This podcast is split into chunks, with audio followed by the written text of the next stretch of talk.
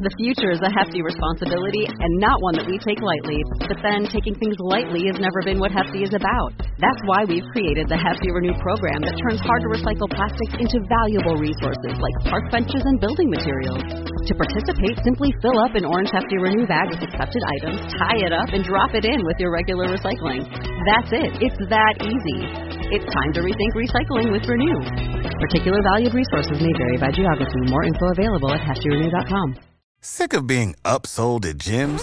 My guy, you're currently a base member. For $90 more, I can upgrade you to our Shred membership. For 130 more, you'll be a Swole member. And for just $300 more, you'll reach Sweat Platinum.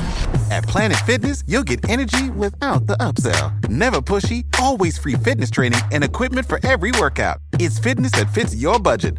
Join Planet Fitness for just $1 down and $10 a month. Cancel anytime. Deal ends Friday, May 10th. See Home Club for details.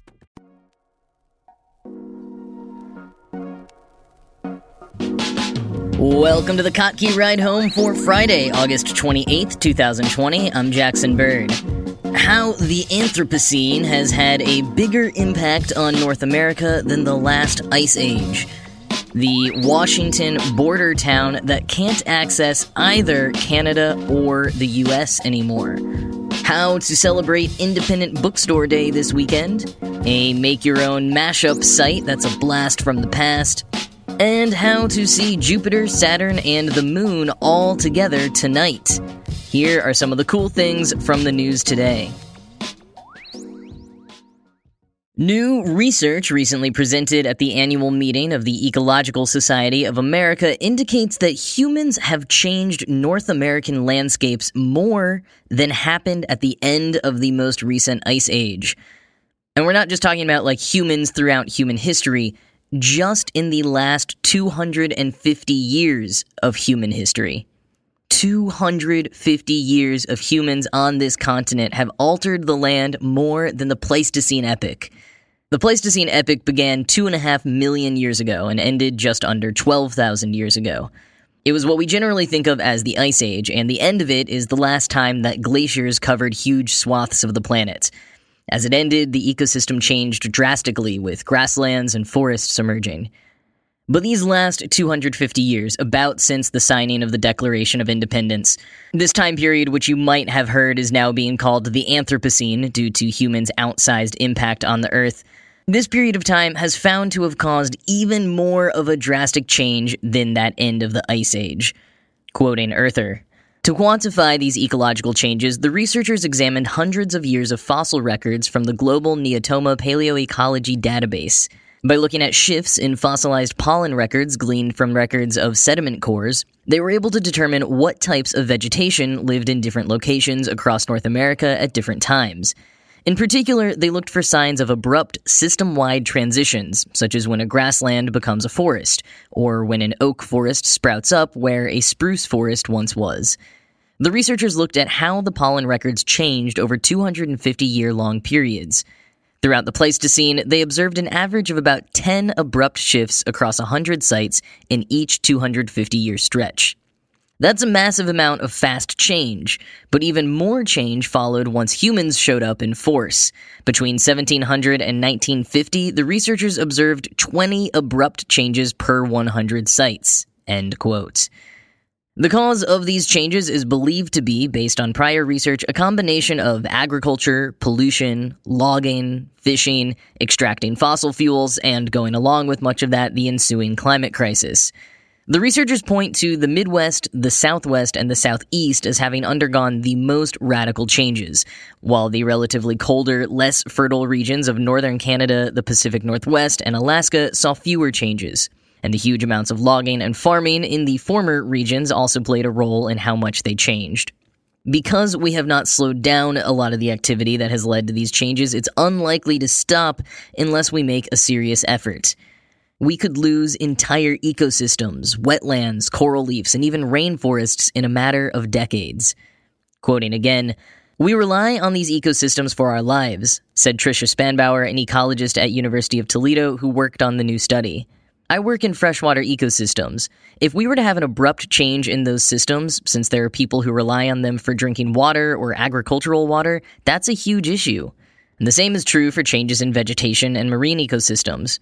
If either the Amazon rainforest or Great Barrier Reef collapses, for instance, entire societies will lose their sources of food, and the planet will lose an important carbon sink, further putting us in peril. Other ecosystems would replace them, but we don't know what they'd look like or exactly what it would mean for us. End quote. Not a super uplifting start to the show, but in short, we really need to get our act together.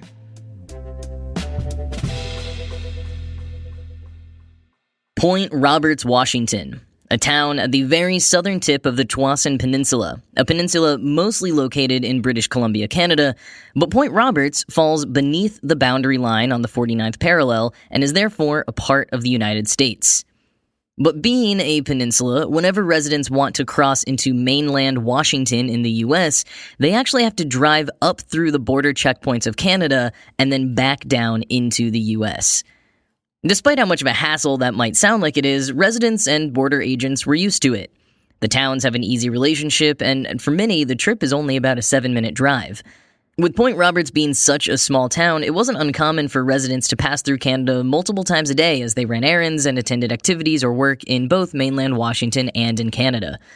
But when cross border travel was restricted in March due to the pandemic, the 1,300 residents of Point Roberts found themselves unexpectedly isolated.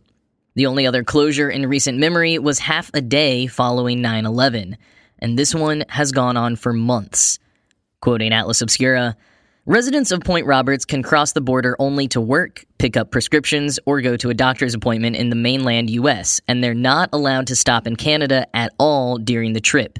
The only other way to reach the mainland is by private boat or in the twice weekly $135 flight to Bellingham, Washington. End quote.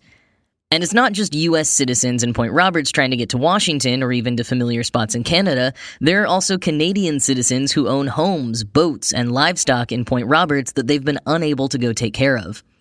And many businesses in Point Roberts depend on tourism from Canadians, especially during these summer months. Quoting again, Jesse Hatinja, who has three teenagers, said that between the kids' sports practices and errands, it wasn't uncommon for her to cross the border as frequently as nine times a day. Now, her daughter, an accomplished gymnast, and her hockey playing son are trying to train via Zoom in their backyard. My daughter's teammates are all together in Canada. They're in the gym and their life hasn't changed, she said. The last time Hatinja drove through Canada for approved business on the mainland, a pang of sadness hit her when she passed her favorite Greek restaurant. She and her husband used to go there every Friday. They know the servers by name, and the servers know their usual orders. Now, however, it would be illegal for her to even pick up a takeout order. For us in Point Roberts, with the lack of services and ability to cross, we're very restricted, she said. I feel like we're on house arrest. End quote. Point Roberts has an elementary school that serves children up to the third grade, but after that, they have to take a 40 minute bus ride through Canada to attend school in Blaine, Washington on the mainland. Some residents, like Hatinja's son, attend school in Canada. Either way, if any of those schools are resuming in person classes this fall, Point Roberts kids will be unable to attend. Many residents and local officials on both sides of the border have been writing petitions and sending letters to both President Trump and Prime Minister Trudeau. For a while, nothing was changing. There was no response given to their unique situation. However, that finally changed this week when Point Roberts residents finally got a small win. Once a week, on Tuesdays, there will be a free ferry service from Point Roberts to Blaine Harbor in mainland Washington. Though it's free, residents have to register online in advance, and it's all first come, first serve. There is the possibility of adding a second day a week if demand is high enough, and U.S. officials say they're working with their Canadian counterparts on some sort of travel exception, since as of now, the travel ban is expected to go through at least the 21st of September and probably be renewed after that. Tomorrow, Saturday the 29th, is Independent Bookstore Day. Founded in 2015, it is a day to spread awareness about independent bookstores and help increase their sales. Indie bookstores are in a more precarious situation than ever this year, with lockdown measures forcing many to close their doors temporarily or permanently. So, if you've still got a local independent bookstore that you can buy from this weekend, I'm sure they would be very appreciative. And if there's not one near you, but you would still like to support one, I have two recommendations. First, on kottke.org today, there was a quick link from Oprah's O Magazine website with a map of over 100 black owned bookstores in the United States. So you can either find one near you or simply go to their website and make a purchase because many independent bookstores do ship throughout the nation, if not internationally in some cases. Or another option, you can also buy books through bookshop.org. This is a site that launched last year that gives 10% of all sales to independent bookstores by putting a percentage of every sale into a pool that then gets distributed. And they also have methods for independent bookstores to make larger cuts of purchases when people shop through that store's online storefront.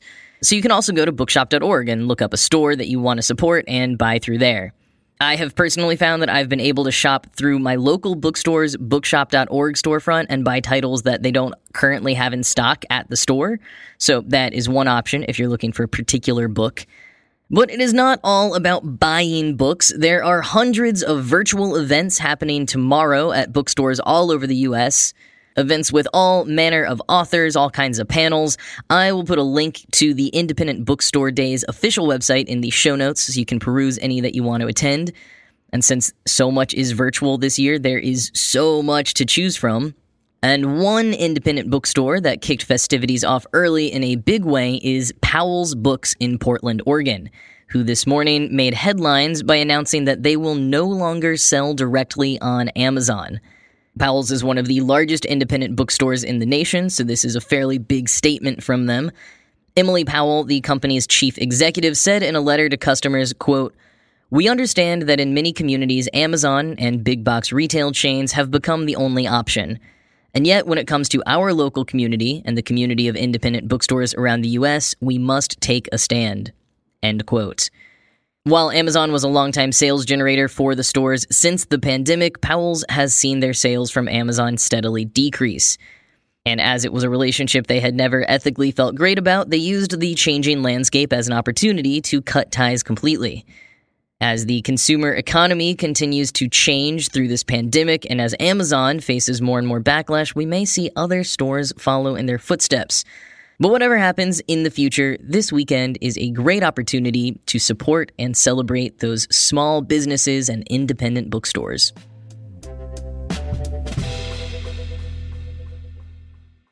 All right, so this is a site that's been around since 2017, so maybe some of you have heard of it before, but I only just discovered it today, so maybe it is new for some of you as well. It is called 2007 Forever, or alternatively, the Magic iPod. Designed by Race Archibald, a data analyst from New York, it's a site that allows you to make mashups of songs that slapped in the year 2007. Many of them came out earlier than that, but they were the hits that we still loved back in those golden days when flared jeans had finally gone out of style, the iPhone made its debut, and hope and change filled the air as Senator Barack Obama campaigned for president. The site, though it was made in 2017, looks closer to something built in 2007. And though a few articles about it from when it launched erroneously claimed that it did begin in 2007, those rumors were false. Archibald, the site's creator, was in middle school in 2007. And while I'm sure there are some middle schoolers who could figure out how to build this, Archibald said that he didn't even start working on mashups until he was in college. Basically, there are 43 songs listed, divided into two sides. You've got rap and hip hop on one side, with indie, pop punk, and alt rock on the other. You click on a rap or hip hop song, and a selection of the indie, pop punk, alt rock tracks are highlighted for you to choose from. And then voila, instant mashup. You can listen to the whole track and even download it if you found one that's particularly awesome or weird that you want to share around. I stumbled on what I think is a pretty hilarious mashup on my very first go when I went for D4L's Laffy Taffy combined with Green Day's Boulevard of Broken Dreams. Here's a sample.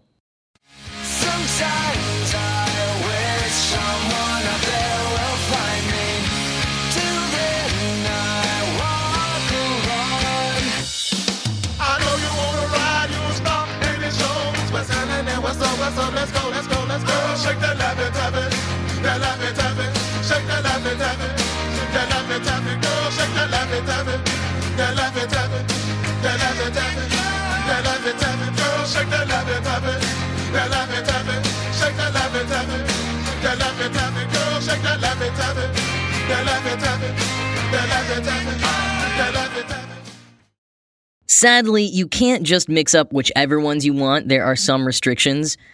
For example, I wanted to mash up the two biggest hits of my senior year of high school Hey There Delilah and Crank That Soldier Boy, but it wouldn't let me, so I guess I'll just have to find someone to do that for me manually. Archibald told The Ringer back in 2017, quote, They're all pre-mixed. I made all of them and just sat down for a couple of weekends and cranked them out for like 10 hour sessions at a time. I listened to them before I released the site, once each pretty much, so when people say one's good, it's often kind of news to me as well. That's what's cool about it. You're sort of making them yourself. The element of discovery just makes it a much more fun, playful experience, which in the end, that's what it should be. Mashups are not high art. They should just be a silly, fun thing that anyone can put together. End quote.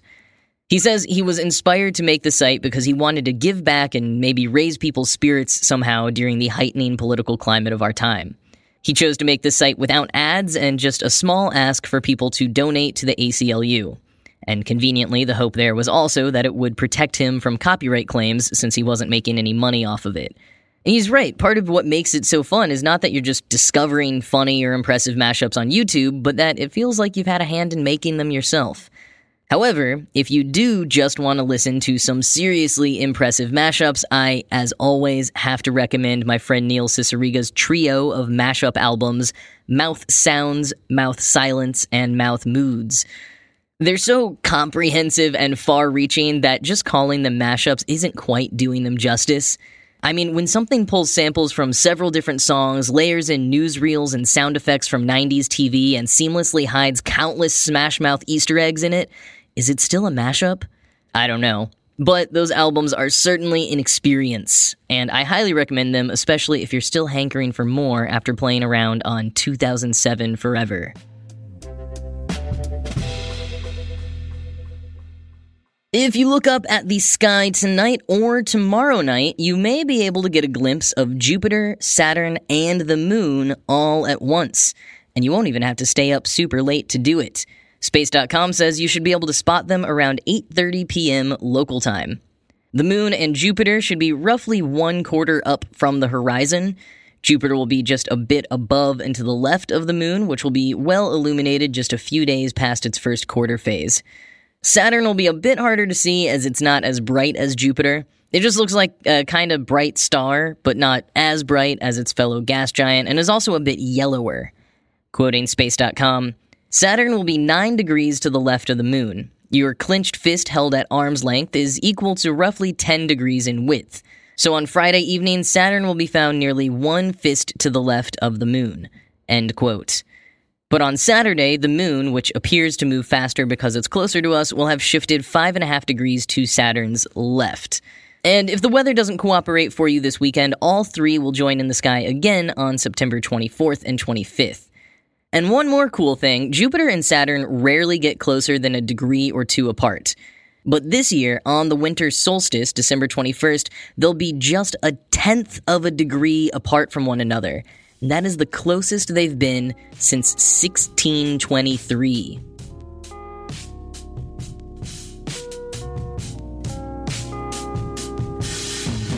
That is all for today. As always, this show was produced by Ride Home Media and Kottke.org. Jason actually posted an interview that he did with me over on the website yesterday. Talked a little bit about the work that I do outside of this podcast and some related topics. So if you're interested, you can go over to Kottke.org to read that. And shout out to any listeners who have come over from Kottke. I hope you've been enjoying the show as much as I enjoy making it. But for now, I am off to try to get that Soldier Boy and Hey There Delilah mashup to work. I hope that you have a good weekend, and I will talk to you again on Monday.